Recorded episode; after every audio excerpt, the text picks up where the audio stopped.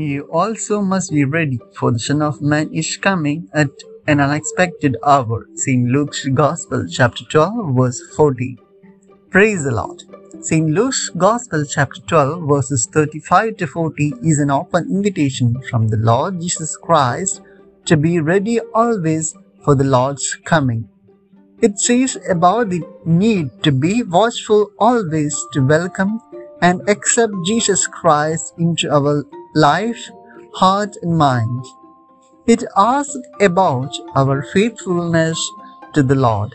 He is giving us also a promise that if we are watchful and faithful to the Lord, He also will act faithfully to us when He comes.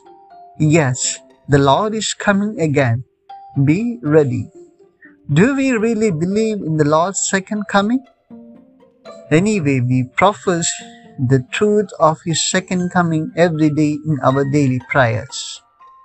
So be ready and watchful always, for no one knows when the Lord will come. Amen.